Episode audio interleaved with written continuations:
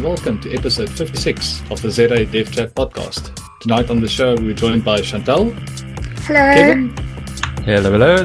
Lynn. How's it from Rosebank? and our guest for tonight is Simon Stewart. How's it, Simon? Hello. Woohoo! Yeah, Simon, thanks for joining us um, on the show tonight. I mean, you've been on the show twice before, I think. Uh, once for Swift and once for freelancing. Yeah, that sounds about right, I think. I yeah. don't think I was in any one of those two, unfortunately. but uh, we, we're not going back. Yeah, Simon, we kind of got back, uh, like as we said in the pre-call, for kind of an unscript autobiography.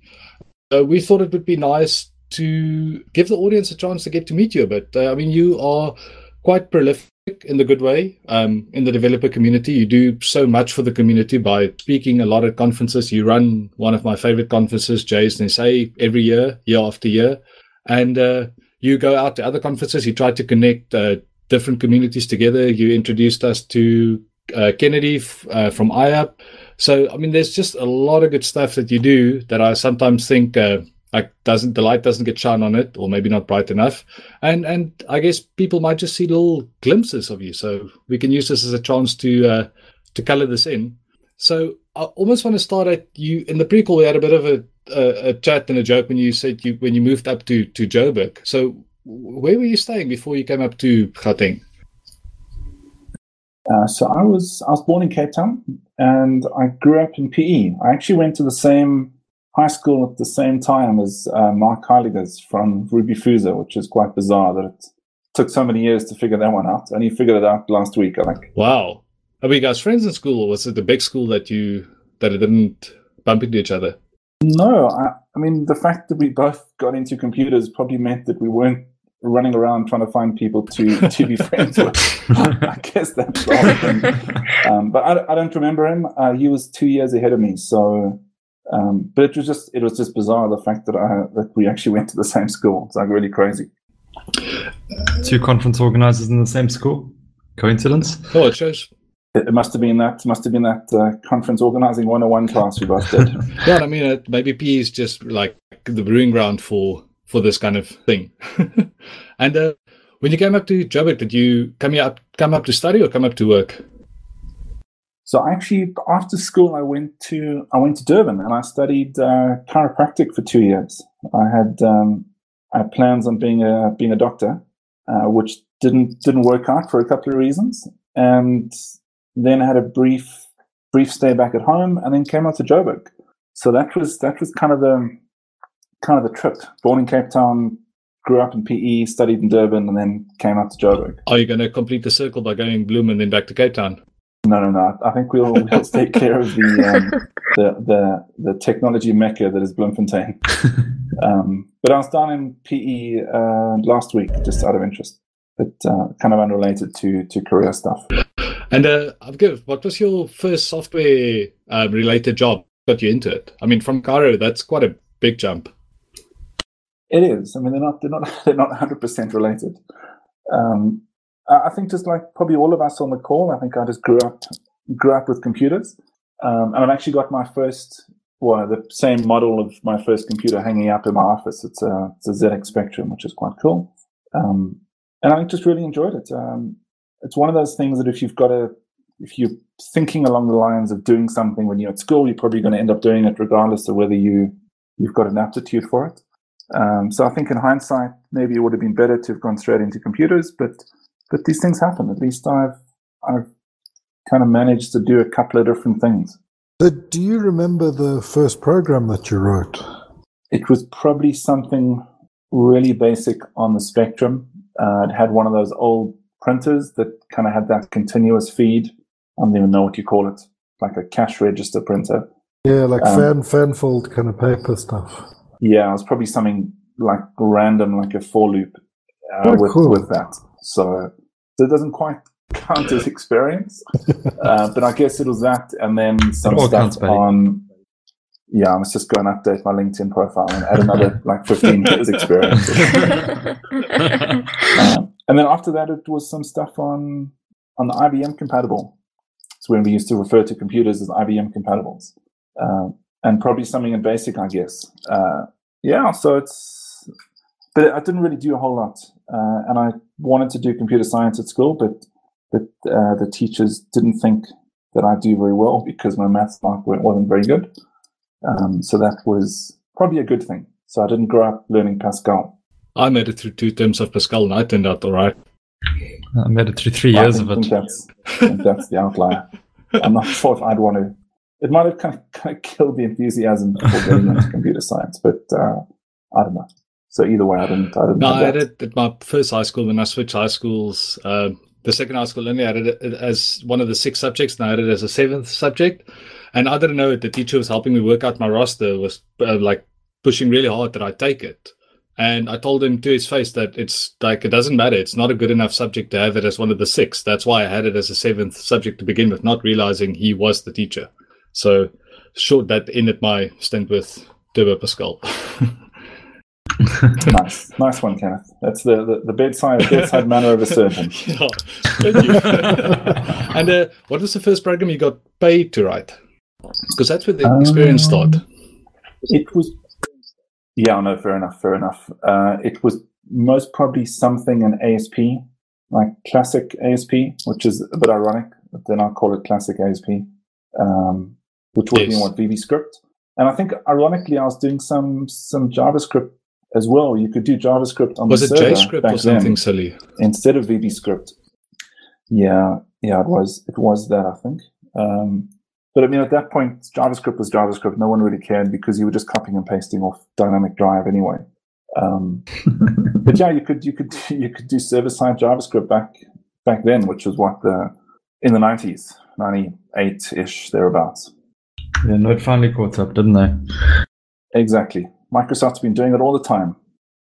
And uh, well, kind of like after that, so so that puts us what like the late nineties, two thousands. What was the first thing that kind of got you excited after that?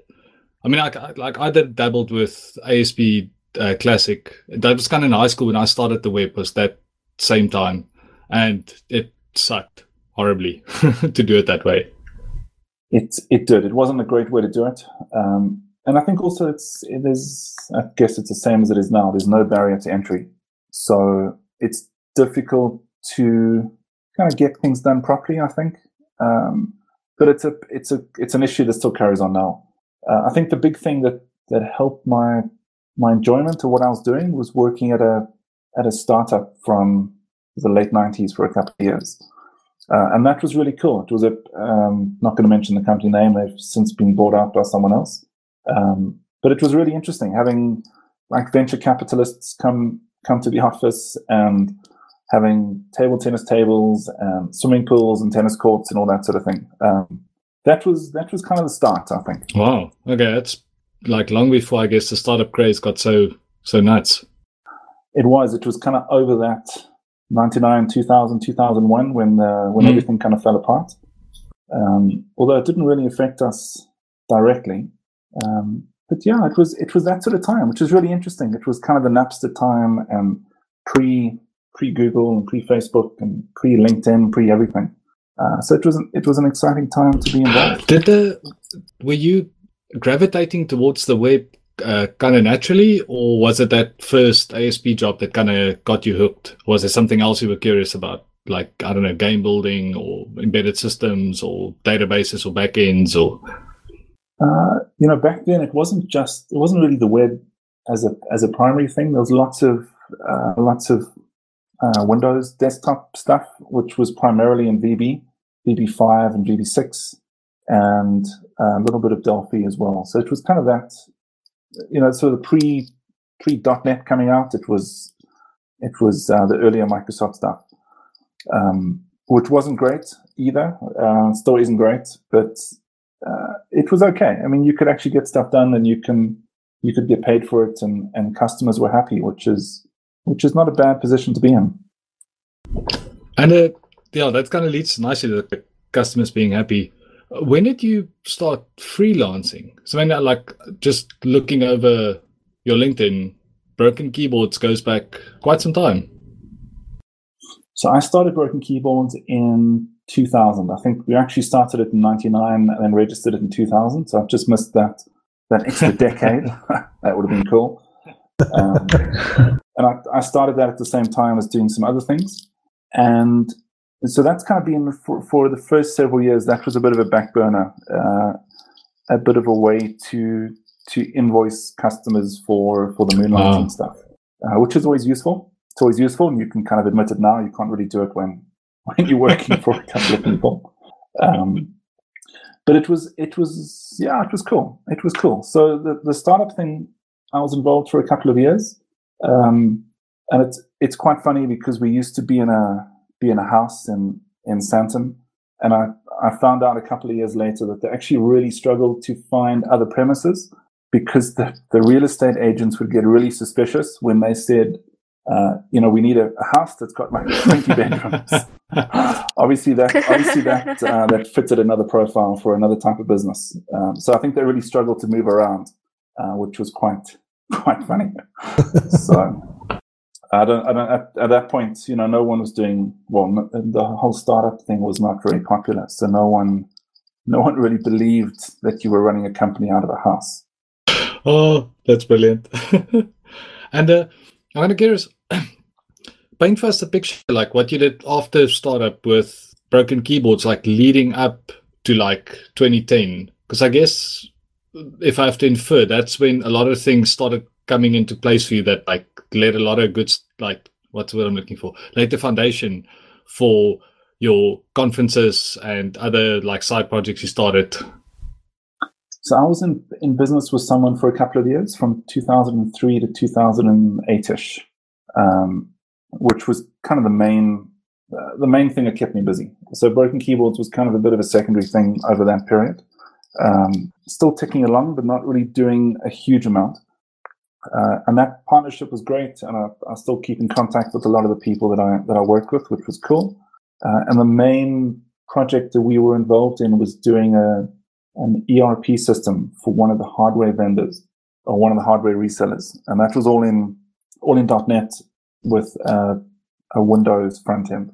Can't really remember why we went the Windows front end thing, uh, front end route. I think maybe the customer wanted it more than the web, um, which was fine. I mean, it's just it is it is what it is. It's difficult to look back several years and say, well, we should have done this, we should have done that. Um, so that was kind of 2003 to 2008, and then Broken Keyboards has been full time from then, uh, barring a, a one year uh, sabbatical at at, some, at a friend of Oh, mine's I was company. just going to ask, how on earth do you do a sabbatical? I think a lot of people wants to like would want to know how you pull that off. Yeah, it wasn't really a sabbatical. It was more like um, uh, uh, it was it was an experiment from both sides, which didn't uh, didn't work out. Um, but everything's still cool. It was just not a um, yeah. Just it just wasn't. I think once you've worked for yourself for so long, it's very tricky to go back into into any kind of corporate environment. I think your brain is just not wired. Um, it's not right or wrong. It's just not wired to to do certain things that you should be doing in an office.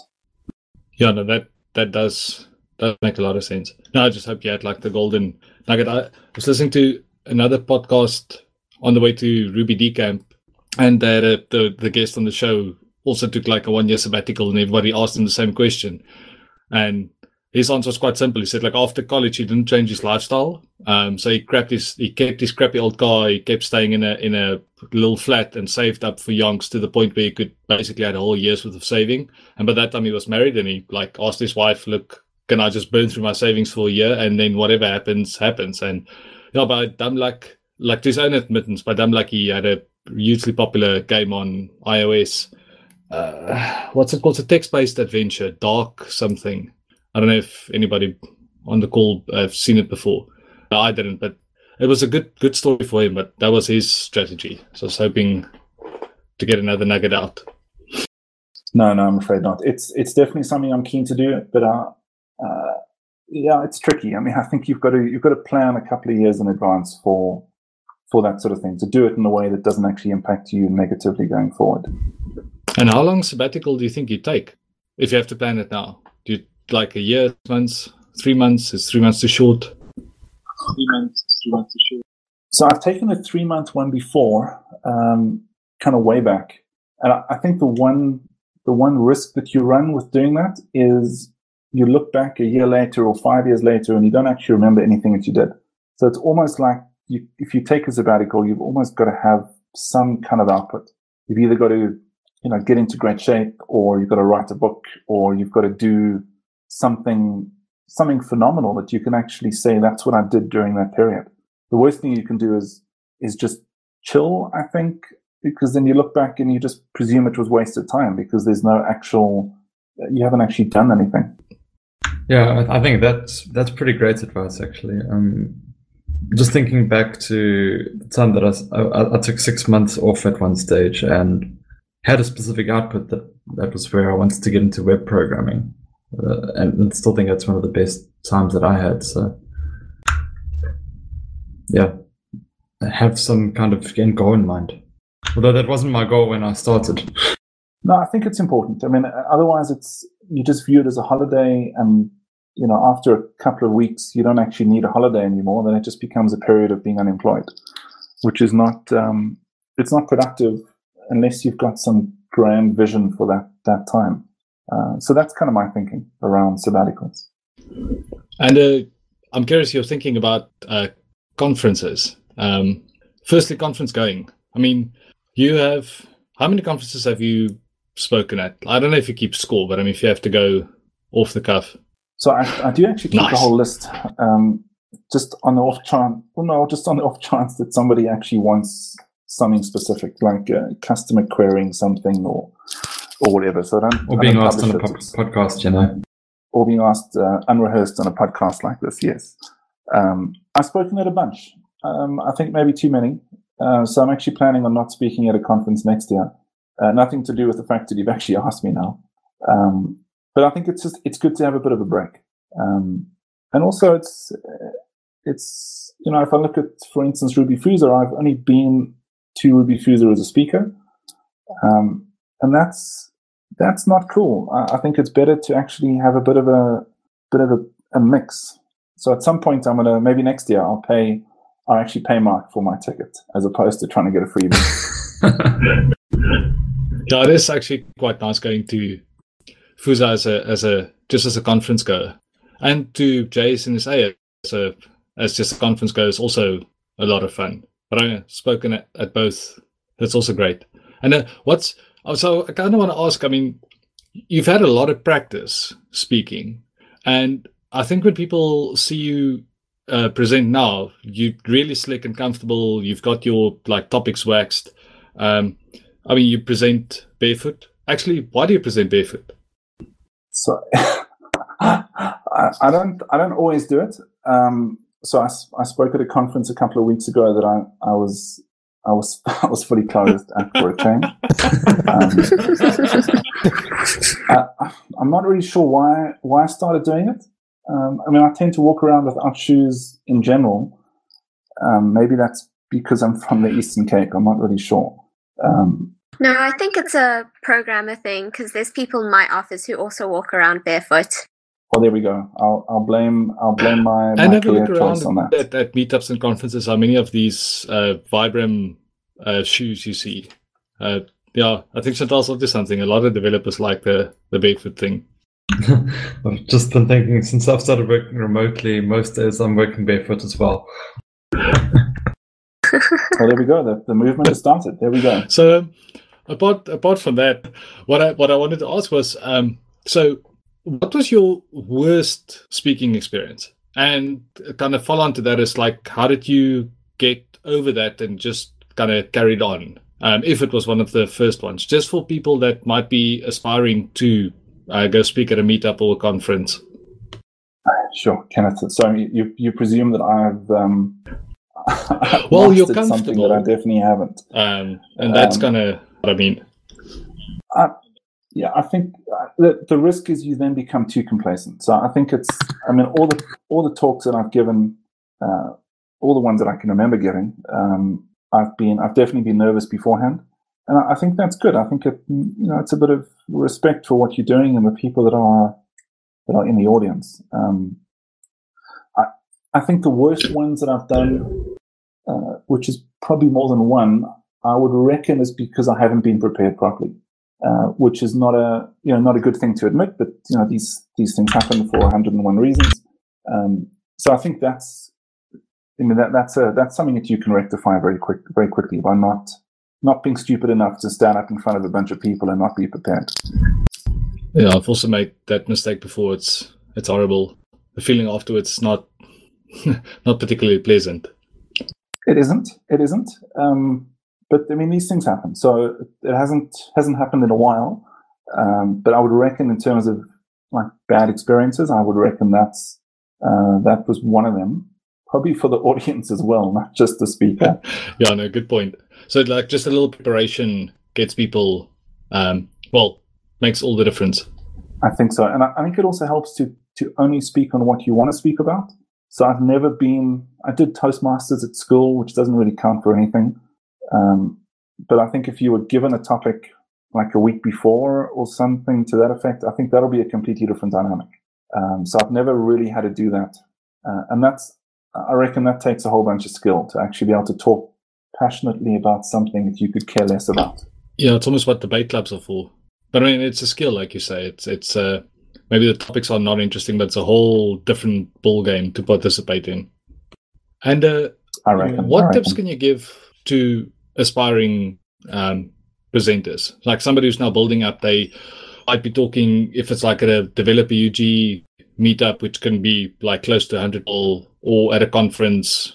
Like, what would your advice be for somebody starting? So I think the big thing for me is to make sure that people are not jumping straight to conferences and are doing it in a in a bit more of a safe environment.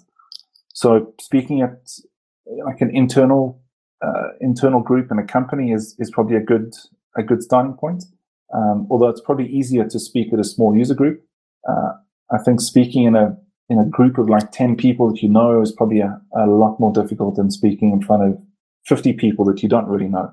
Uh, that's certainly my kind of the way my brain works.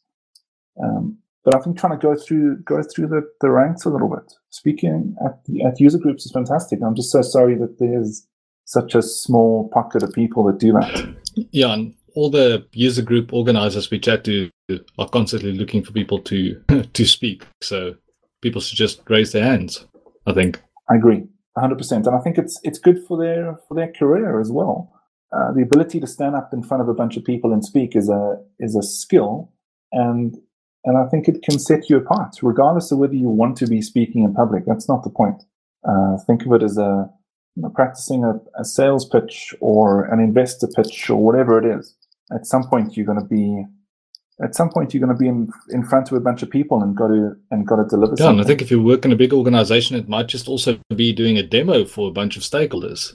Like suddenly you have to show something off and talk a bunch of people through it and handle questions. So yeah, it's definitely not the skill wasted. Yeah, it's the same argument for me as as when you interview people, and there's a movement that says you shouldn't ask anyone to to code in an interview, even if it's on a whiteboard. And and my argument is at some point you're going to be at a customer's office fixing a bug, and the customer's going to be standing behind you watching what you do. Uh, for whatever reason, and and there we go. That's that's pressure. So you've got to you've got to be able to you've got to be able to do it.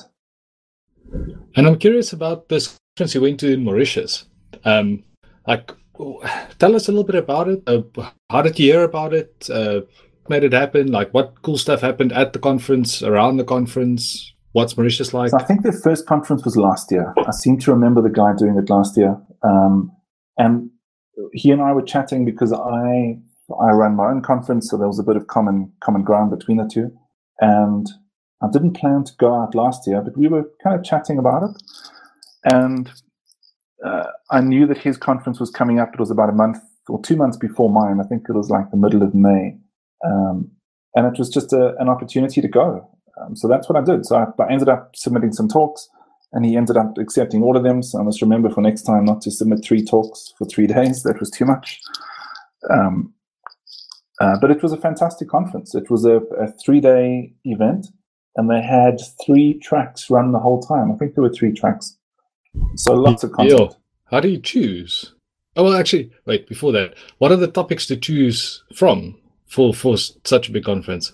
Uh, so were, what, what were topics available did I choose or what topics did they choose? Like what, what, what were people speaking about? kind of there was a, a range of of, of dozens and dozens of different technologies. So were the tracks arranged by topic, or was it just uh, a, a, random jumble? I think it was kind of random. Um, I mean, I'm sure there was thought put into it. I can't, I can't quite remember if there was a track for, um, you know, for this kind of technology and server side and client side. I, I can't quite remember that. Um, but I think it was the chapters had so much content, and you needed to split it up between rooms. And it's mostly people from the continent. I think I remember reading on the homepage that it was positioned as like a African, like unite the tech scene kind of thing. But I might be butchering it now.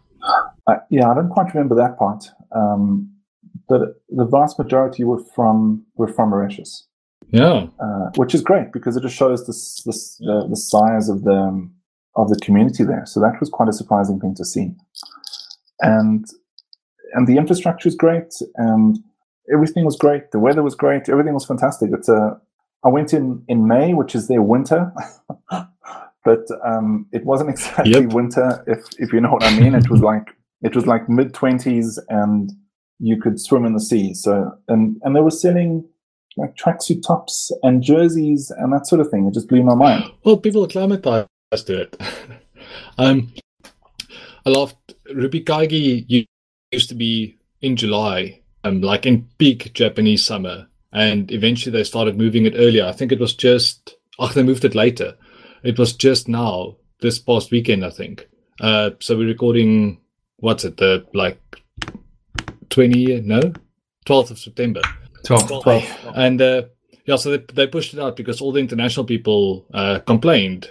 Basically, said they couldn't stomach the heat and the humidity. Um, I mean, you you basically run from air conditioned building to air conditioned building to air conditioned transit. Uh, otherwise, it's just too hot. Like I don't know, mid thirties and hundred percent humidity. It's yeah. If they had it in the winter, there that would be actually quite pleasant for us. So it was. I'm not sure if they did it intentionally. There might have been some other reason, uh, but maybe maybe it was maybe it was a, just a cool time of the year. But it certainly wasn't unpleasant from a uh, you know, from a tourist point of view, it was fantastic, and it was very quiet as well. Uh, because the, well, the tourists stay away because it's winter. So maybe that's part of it. Have it in the off season, and not to be cheap, like to pull more people. Because I mean, obviously, it extends. The rates are better, so they've got a better reach. They bring money in a quiet season that helps the economy a bit. So might all be a nice calculated move. It could be. It, it could be. Though it was surprising how few uh, sort of non-Mauritians there were. Uh, I really thought that there would be a lot more, uh, but I think the word will get out. It's only their second one, so I'm I'm pretty confident that that things will things will grow. Which will be How great many attendees were the, there, if you have to guess? So it was over three days, and I think they had hundred unique people every day because they had um, like welcome um, tags or something. So 100 new people pitched up every day. Um, so let's say like 150 or so thereabouts, I guess, over over each of the days, um, which was fine. And actually, it's actually a free conference. There was some there's apparently some issue in Mauritius that if you charge for an event, you've got to fill out a whole bunch of forms. So it was just easier to make it free. I think that was the, the thinking behind it. Um, so it was great. I think it was also maybe a bit too close for, for some of the students for exams. So maybe that kind of kept, kept some people away. But um, I'm hoping next year it'll be even bigger. Okay. Even would bigger. you go again next year? I would. I would. Uh, I got you know I got a lot out of it and and made some good contacts. And it's also a really great place to go and visit.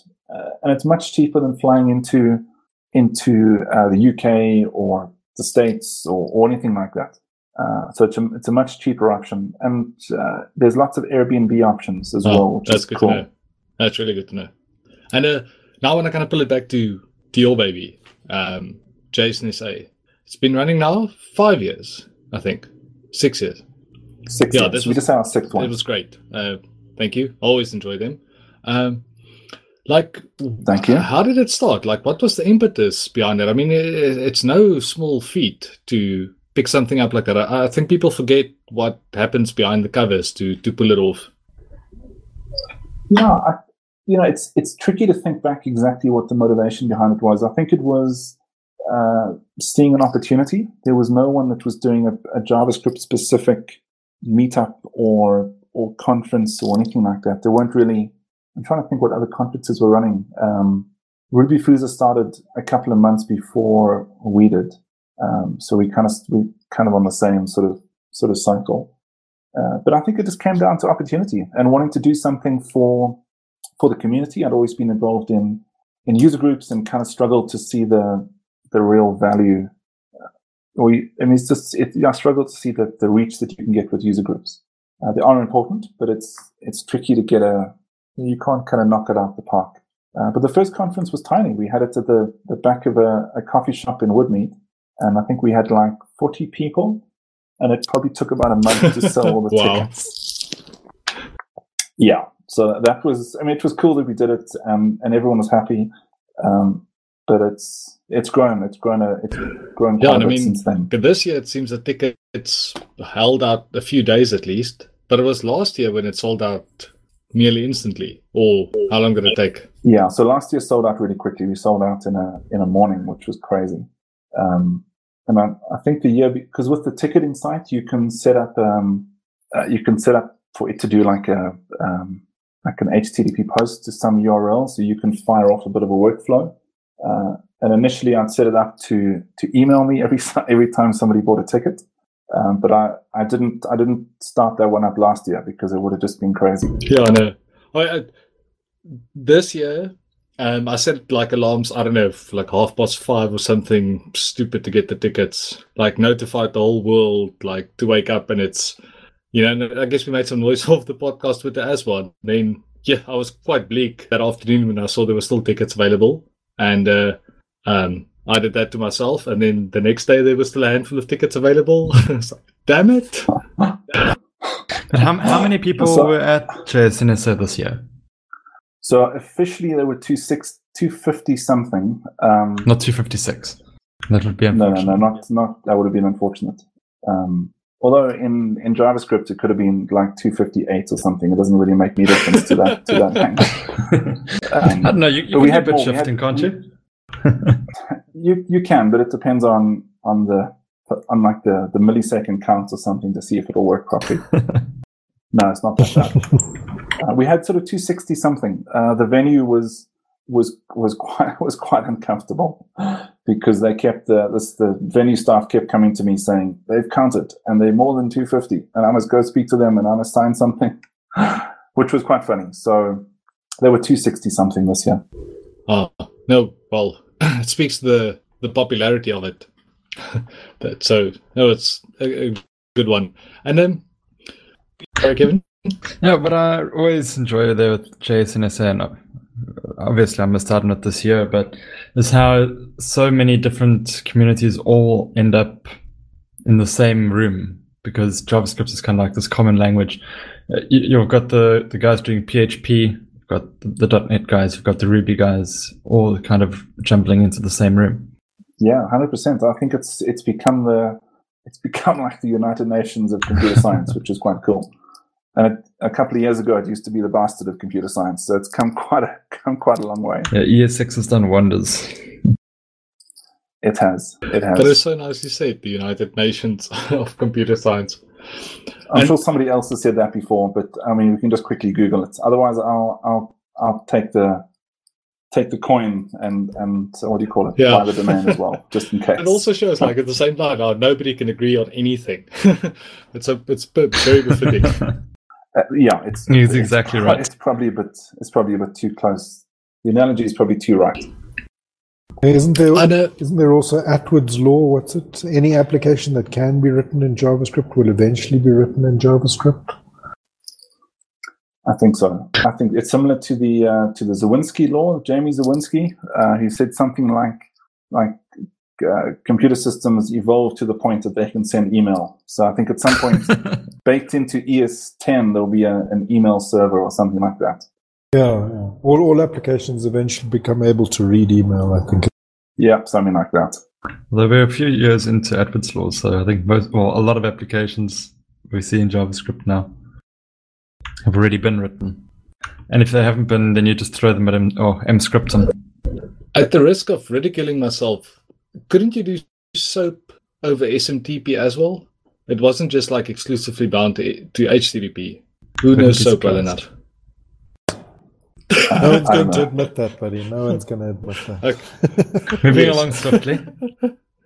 um, so I'm kind of I'm kind of curious. Like, I mean, you you've, you've obviously dabbled with a lot of languages. .NET. Uh, you've played with Swift enough that you came to to chat to the other guys on the show uh, about it. But I mean, JavaScript. What about it? Um, like, it's it's the the almost I want to say the love affair you have with it that you like it that much that you go through all this effort of of running a, a conference. I mean, people generally don't do that for a language they don't like. it's one of those languages that you have to use. Uh, I think it's it has got better, like like Kevin said with ES6, um, but certainly back, you know, several years ago, you you had to use it. Uh, there's no point complaining about it because there really wasn't much. There really wasn't much um, choice. You could do VB script in the in the browser, which I don't know if anyone actually did. I mean, I'm sure there are a few people that did it, but I never did any production work with that. There, there are Um, also people who actually wrote Java applets, right? And I mean, Java and JavaScript are so similar. So I Like guess carbon carpets. exactly. That's the one. That's the one. So, So- it wasn't so much that I really that I really liked it. It was the fact that it was yeah, there was an opportunity to do something with it, uh, which is what I did with the conference, and then it became more and more closer to being a proper language. And it's and at some point, I'm sure they'll get there. So, in other words, it started off with Stockholm syndrome, and now you've just embraced it completely. Yes, What's the evolution of Stockholm syndrome if you get married to your captain? yeah. I'm, I, I I'm don't know where that goes now. It's prob- probably better Okay. just for it to go No. nowhere. I think. Start the thread. Kevin, editing job. no, this one's staying raw. um, oh, and uh, oh, another thing I wanted to ask about is um, your Find Free Wi-Fi uh, project that you've been because that's also you've been running that for quite some time. And I remember I was quite surprised, like figuring out it was you that actually ran it after I've used it before and like actually knew of it. So that was one of those things that started as a as a pet project, um, and still is a pet project. Um, I haven't really been putting too much too much effort into it. I must be honest. Um, although the the the iOS app is reasonably new, I did that at the end of or I redid it from a previous contractor and I redid it into Swift at the end of last year. Um, and we've just redone, or someone else has just redone an Android version of it as well. And we actually actually probably one of the only companies to ship a Firefox phone version of it as well. Um, so we did that, and about a week later, um, Mozilla sends a mail out to all the developers saying, "Just kidding, we're not going to do the phone anymore." Um, so that was quite quite irritating. No, but still, But we still we still got the phone, and we still have the app installed on the phone. Um, it's one of those things that you can't ever actually uninstall it or delete it because it's gone forever. Um, so, which was quite quite a pain. Um, but these things happen. I guess uh, Microsoft's been in a similar position with their mobile mobile work Yeah. as well. So you then you is it safe to say you use Find Free Wi-Fi as a nice um, like playground? And I don't mean that in a disrespectful way. When you see new technology, you actually have like something live to play with and go test it out. So I think that was actually my first talk at, at Ruby Fuza was around pet projects. Um, and I think it's really important. I really do. I think having too often I, we complain about what the customer uses and what the company's allowed to use and, and all this sort of nonsense. But it's so easy just to go and build something and deploy it, uh, which is exactly what I did with the Find Free Wi-Fi. So I think too few people actually play around and actually ship something. Um, and I'd much prefer to actually make something that ships than make something that does something random and then you go and delete it. Uh, that's I don't need to really practice typing anymore. I prefer to actually make something. I, I was reading a blog post today by the guy who runs the ponyfoo.com website, which is his, uh, started off as his side project, and it's now 3,000 commits later. and he's just, there's, there's a great blog post I'll add it to the show notes about how, how Ponyfoo is ridiculously over engineered and why that is awesome. and he just carries on to say, like, how much he's learnt by sort of writing his own blogging engine and getting it hosted and just all the kind of things he's added to it over the years. Which kind of brings up a, a bit of a controversial um, comment, which I'm going to make anyway, be, because just because. Um, and for me, and it's actually more important to make something and ship something than purely just to commit something into a public repo. I think too often people are running around trying to trying to flesh up their their GitHub their public GitHub repos, um, but they're not actually shipping anything. Uh, and I think the same thing happened when when Swift open sourced. There were tons of, of pull requests for people fixing grammar in code comments and things like that. And that to me is not that doesn't make sense. That's not actually committing code into Swift. What you've done is you've just done some low hanging fruit, uh, which doesn't, you know, from a hiring hireability point of view, I don't think that really ranks up that highly, in my opinion. Yeah, there's a lot of people who are chasing a kind of GitHub CV sort of point of view these days, right? I, I do agree with you. There's it's sometimes not that useful. Yeah, I think there's a there's a fine line, but I prefer to hire or work with somebody that can actually ship something than somebody who's you know spending who knows how long doing something that's not actually ever going to ship. Uh, so again, it's uh, there's pros and cons, um, but I think shipping something is is where the magic happens. Yeah, you have to tie all those bits and pieces together to make it into something real, right? That actually turns out to be quite hard, I think. But also, there's a bit of there's a bit of pressure once you've shipped it. Uh, if you never ship it, and let's not mention Angular two, then then you never you, you never open yourself up to to actual criticism. Yes. uh, which is the reason we haven't published the code because the code is not the point.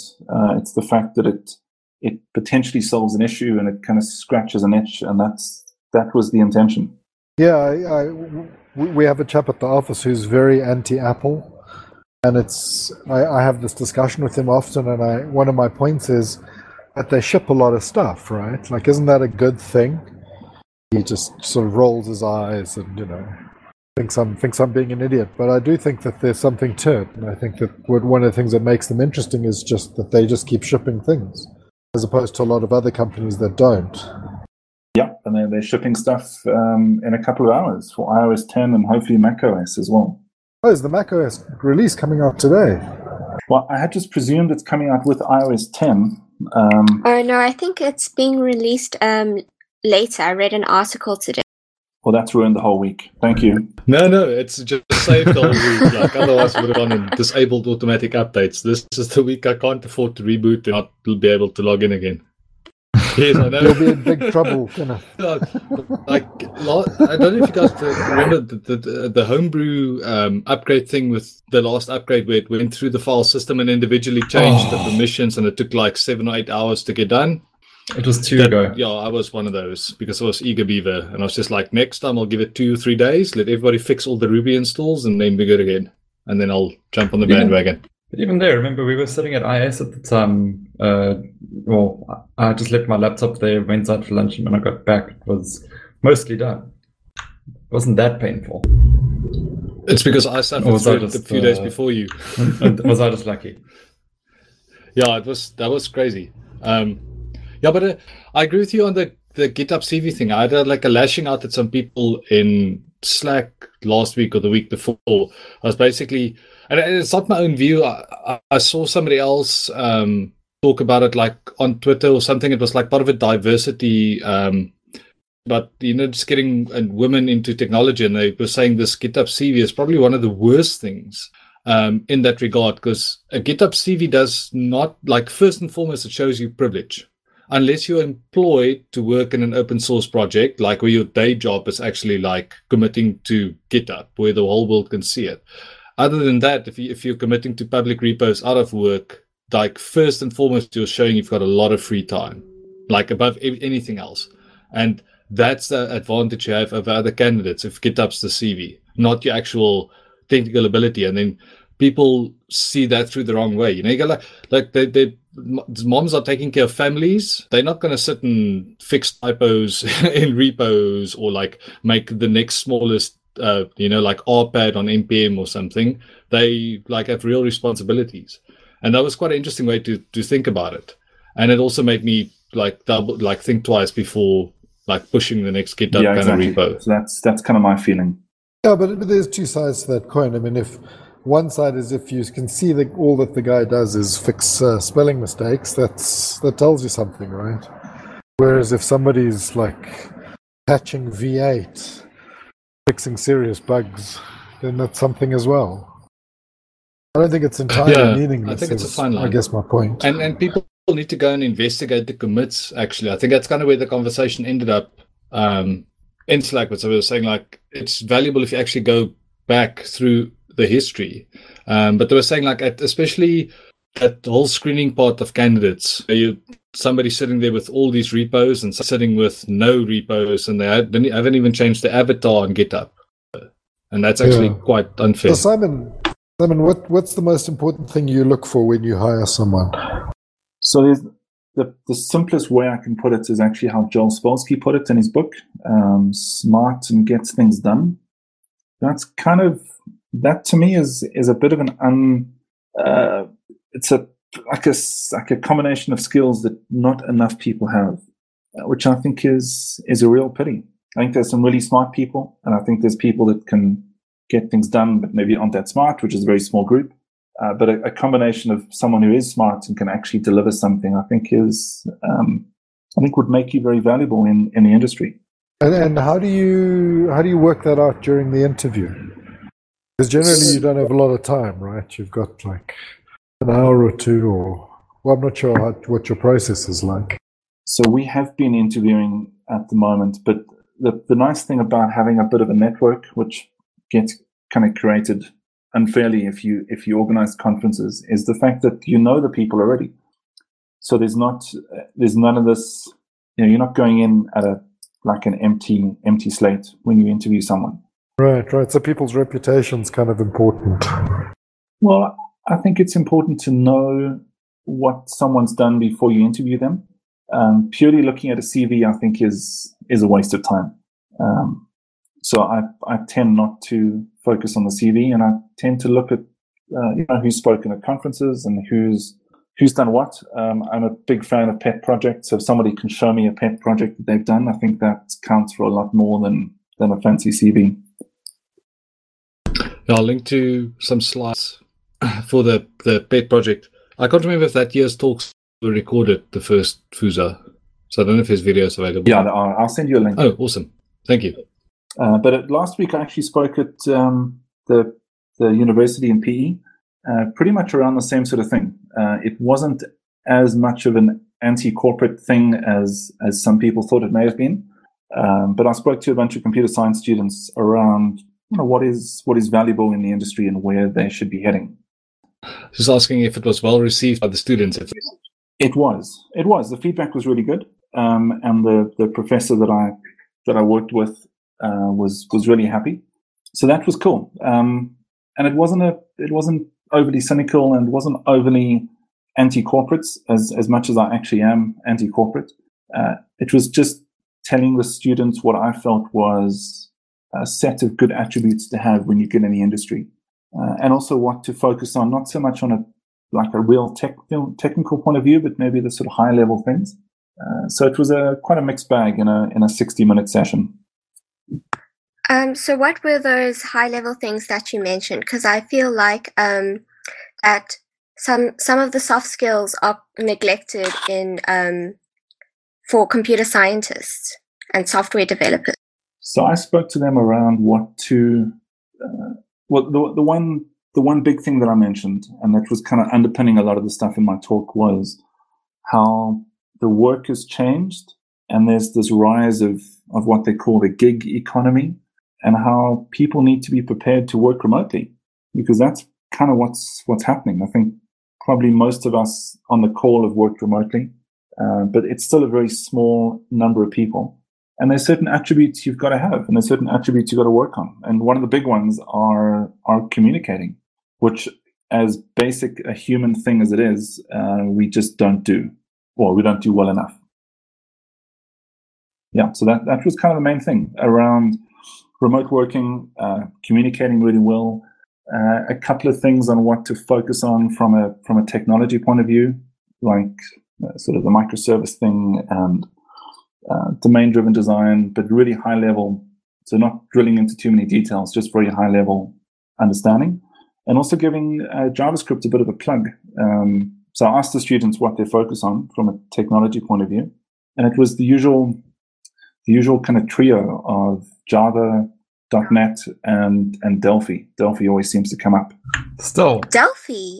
in this day and age. Yeah, Delphi, Delphi, Delphi, Delphi. I'm honestly surprised because I did that um, in high school.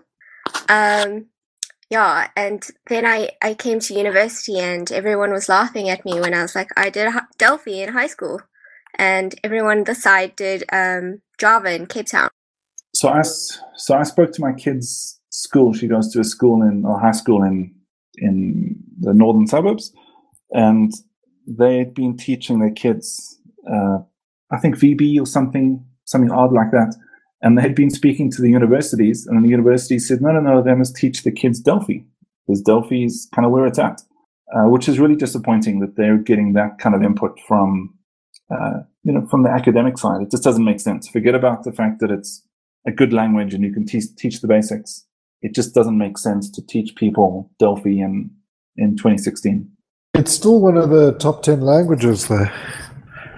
It is, but I don't think learning it now makes a whole lot of sense because I think you can learn the same principles in a language that you're going to get more use out of, be it C sharp or Java or one of the dynamic languages. Yeah, no, you're right.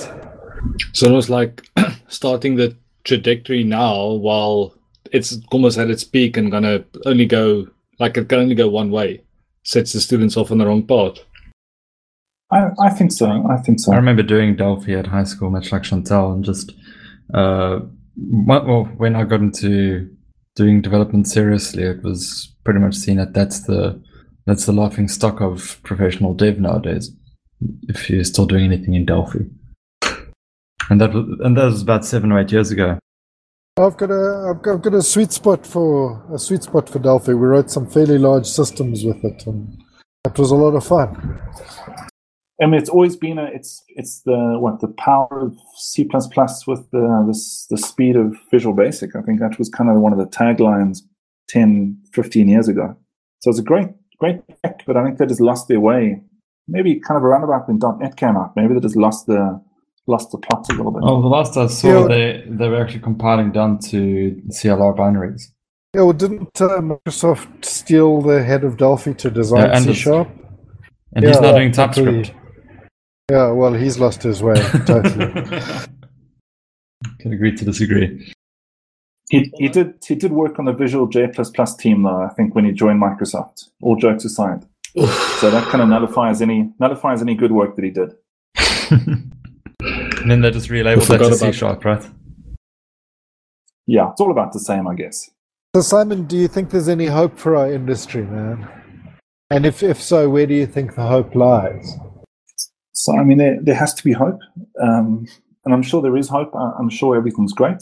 Uh, the, the things that concern me are, I mean, diversity is a big issue, which everyone is aware of. Uh, You mean pe- people diversity? yeah, so people diversity. I also think that that age is becoming an issue. I think too many people hit a certain certain age bracket and then feel compelled to go into management, um, probably pursuing higher salaries than anything else. And the, the risk with that is it just it just shallows the pool the whole time, and that's not a good thing. Um, and we can, you know, there's also this this this rash of of immigration happening as well, which you can understand as well. Um, so the concern is that it just it just shallows the the knowledge pool repeatedly, and I don't think that's a good good thing for anyone. So one of the speakers, so I'm, I'm going to to Pixel Up, uh, which is a UX conference today and, and tomorrow, and one of the speakers spoke about the um, about what's happening in UX in in South Africa, and it's exactly the same that's, that's happening in in development, where there's there's not enough skill, so there's this kind of inflated belief of where our our knowledge is, and it pushes up the um, the salaries. It just creates this vicious circle, and I think we're in the same kind of spiral at the moment. Um, although I think we've always been in that spiral. Yeah, I think there's just a, a general deficit of skills, right? There is, and there's almost no reason for people to get better because they're in such demand. There's, it's not like it's not like employers are looking at your your level of competence when it comes to test-driven development, and they're picking and choosing based on that. Um, it's kind of whether or not you can type more or less, and you'll get a job. That's That's kind of how bad it is at the moment. But there is hope. No, there is hope. There is hope. Uh, I think the more the more community events we have, the better, because I think it just brings more and more people out of the out of the woodwork. And uh, I was surprised to hear that there's nothing happening in PE, which is which is a good opportunity for companies down there to do something. Um, so I think the more community events we have, the better, and then that's going to lead into into more conferences and more specialized conferences, and and then hopefully people use that as a launching pad, either to go and work overseas, which is not great for the country, or go and speak um, in, in conferences overseas. And attract the work from overseas to here. Well, that's the ideal. I mean, the ideal is to do that. I think the risk we've got is we all read Hacker News and Product Hunt, and we kind of know what our counterparts overseas are earning. And then we times that by 14 and a half or whatever the rand dollar is, and that becomes our hourly rate. So I don't think we're attractive from a purely from a cost point of view, um, which I guess kind of is how it is. We can't drop the rate. It is, you know, it's difficult to do that. Uh, but I don't think that we're a hugely attractive outsourced destination purely because of the the high cost and the, the whole labor labor law issues as well. Well, we're getting very close to time. I think we're actually over time. Is there anything important anybody still wants to ask Simon? I mean, I'm kind of blown away. We we went all over the place, got some interesting pieces colored in, some interesting opinions, strong opinions. Thanks. Um, Chantal, Kevin, Lynn, anything you guys want to ask? I'm good, thanks. Yeah, I think we've covered a lot. Um, Simon, I think it's just great to have gone through some of the detail of your views on community, especially with, uh, since you've contributed so much in terms of running conferences, speaking at events, and you know, in general, in general, just um, making the getting people involved in the community. And I just want to perhaps close off with, with one question: Is how important do you think the community is to well, being involved in the community is to a software developer? And um, if we didn't have events like JSinSA, RubyFusa, DevConf, um, what would what do you think the detriment would there be a detriment, and what do you think it would be to the community? So, Kevin, I think the conferences are important. Um, I mean, that's a little bit self-serving from my side, but I think they are important. But I think they're the kind of icing on the cake. I think the the lower level community events like the the code and coffee and the developer user groups, I think those are where that's kind of where a lot of the, the action is happening. And I think there's too many people that don't get involved. Either they only do the conferences because it's viewed as a, a day of work or some kind of glamorous thing, which it really isn't. Um, or they're just not aware of them. I don't really know which one it is. But I, I definitely think more people need to be involved in, in going to user groups. And there, there's certain uh, types of developers that are just never going to do it, and that's fine. Um, but I think companies need to go out of their way and actually try and encourage their staff to attend. Uh, and even if they get the staff to wear company t-shirts or whatever it is to try and get a bit of you know, guerrilla marketing, that's fine. But I think that's what, what needs to happen. I think more and more people need to go to the, the weekly and the monthly meetups. So I reckon that's more important than the conferences at the moment. Mm, it's almost that the spirit of open source coming through in, in the community. Yeah, I think it's just it's more valuable to me, and that's why, uh, as grateful as I am that we had an overseas speaker this year at at uh, the JavaScript conference, that's why I've been a big fan of trying to keep you know, it it as very much a, a local kind of a local only type of thing. Um, not that we've ever turned anyone away, but I, I, just think there's enough talent locally, and I think it's better for me to to know a speaker that lives in a, a city next to mine or lives in the same city than to go and meet and get a, a, selfie with someone in a team that's in a country that's in a continent far away you're never going to see again. Um, so that's why I, I, think it's important. The local events are are really important. Great. Um, yeah, that, that's it from me. Kenny, you want to lead us into the into anything else here? Yeah. Well, no, I guess that from my side, I think that's all said. Uh, Simon, is there anything we should have asked you that you were like hoping that you had notes for uh, that we missed. Oh, we're going to be No, here for the no, next no. hour. No, we're not going to be here for the next hour. No, no, that's it. Um, Kevin, I think I think that's about it. I, I do have a couple of book recommendations if you want to slip that in. Well, shall we push that into picks? Cool. Summer, why don't you lead us with some picks? What have, what have you got? Uh, so I've got a couple of books that I think are really worthwhile reading. Uh, the first one is called Chaos Monkeys, which is by Antonio Garcia Martinez, and it's it's honestly it's the best book that I've read in a in a long time. You can imagine like a combination of the Social Network meets the Wolf of Wall Street. That to me is the the kind of the best way to describe it. It's not it's not suitable for children, but it's a it's a really good book, and it's a it's as factual as uh, as it's ever going to be, and it's about a uh, it's about the author's startup that gets bought by I think Twitter, and then he works at Facebook. So it kind of covers that whole gambit of of what's happening in Silicon Valley, and it's a really cool, it's a really interesting, really funny read. But I think it's also a really useful read for those that want a, a bit more of a realistic view than than watching Silicon Valley Is it fiction or non-fiction? it's nonfiction. Um, so there's been, uh, I listened to the, the author getting interviewed a couple of times, and the person that's interviewing the author is kind of saying, you know, you realize you're never going to work in Silicon Valley again after writing this book. So it's it's definitely worth reading. It only came out a couple of months ago, um, but uh, I think that that to me is the is the pick for sure. awesome. What's next? You know what?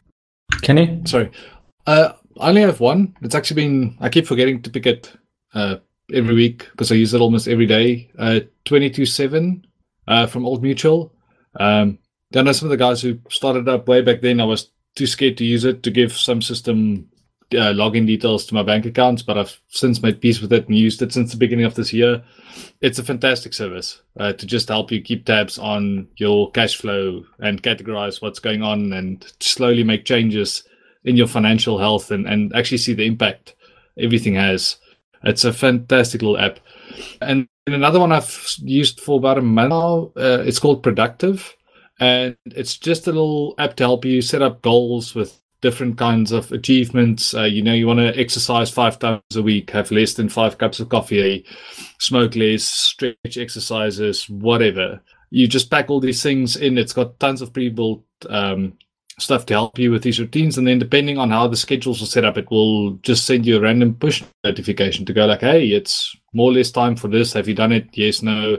Or at the end of the night, you just quickly tick off everything and it helps encourage you to get streaks and whatnot. And yeah, so far it's been it's been a blast having that to kind of like see behaviors change. So those are my two picks.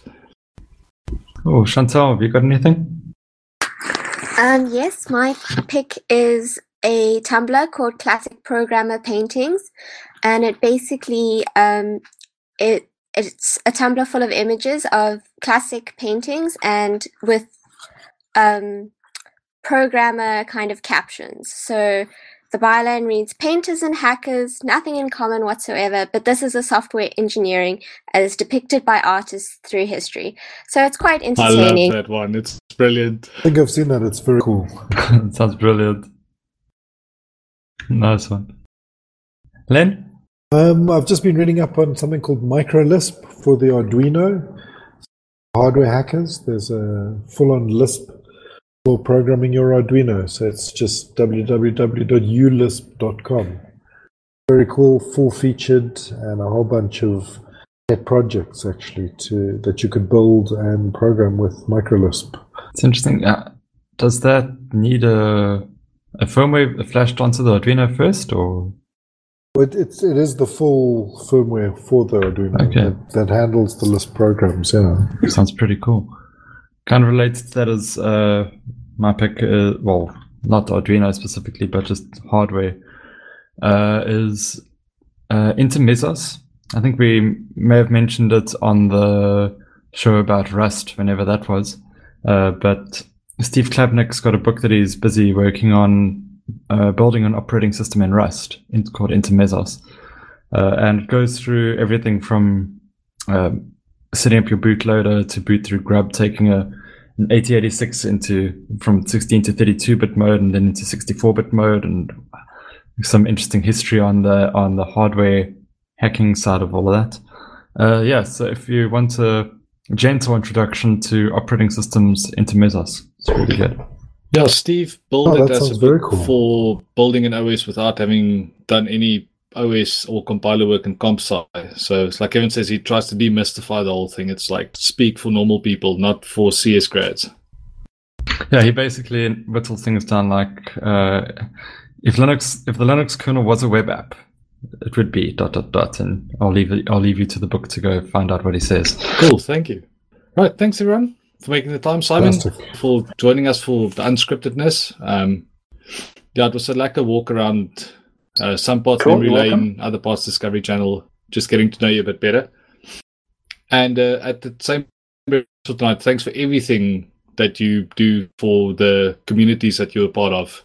Um, I'm sure it's it's very much appreciated everywhere. Cool, and uh, with that, let everybody say good night. Cheers.